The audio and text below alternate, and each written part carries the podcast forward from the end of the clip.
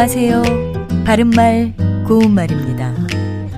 어려움에 처한 사람을 도와주고 싶은데 나 혼자는 도저히 안 돼서 제대로 도와주지 못한다면 너무나 안타깝죠.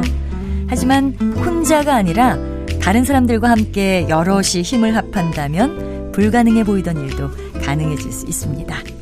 이와 관련된 한자 성어로 십시일반이 있습니다. 비교적 익숙한 단어죠. 이것은 열십, 숟가락 시, 한일, 밥 반자로 이루어진 표현입니다. 이 말은 밥 열 술이 한 그릇이 된다는 뜻으로 여러 사람이 조금씩 힘을 합하면 한 사람을 돕기 쉬움을 이르는 말입니다. 예를 들어 친구들이 십시일반으로 돈을 모아 친구의 수술비를 마련했습니다. 이렇게 말할 수 있겠죠. 이와 같은 뜻을 가진 우리말 속담으로 열의 한술밥 또는 열의 한술밥이 한 그릇 푼푼하다 같은 것이 있습니다. 여기서 푼푼하다는 모자람이 없이 넉넉하다는 뜻의 고유어 형용사입니다.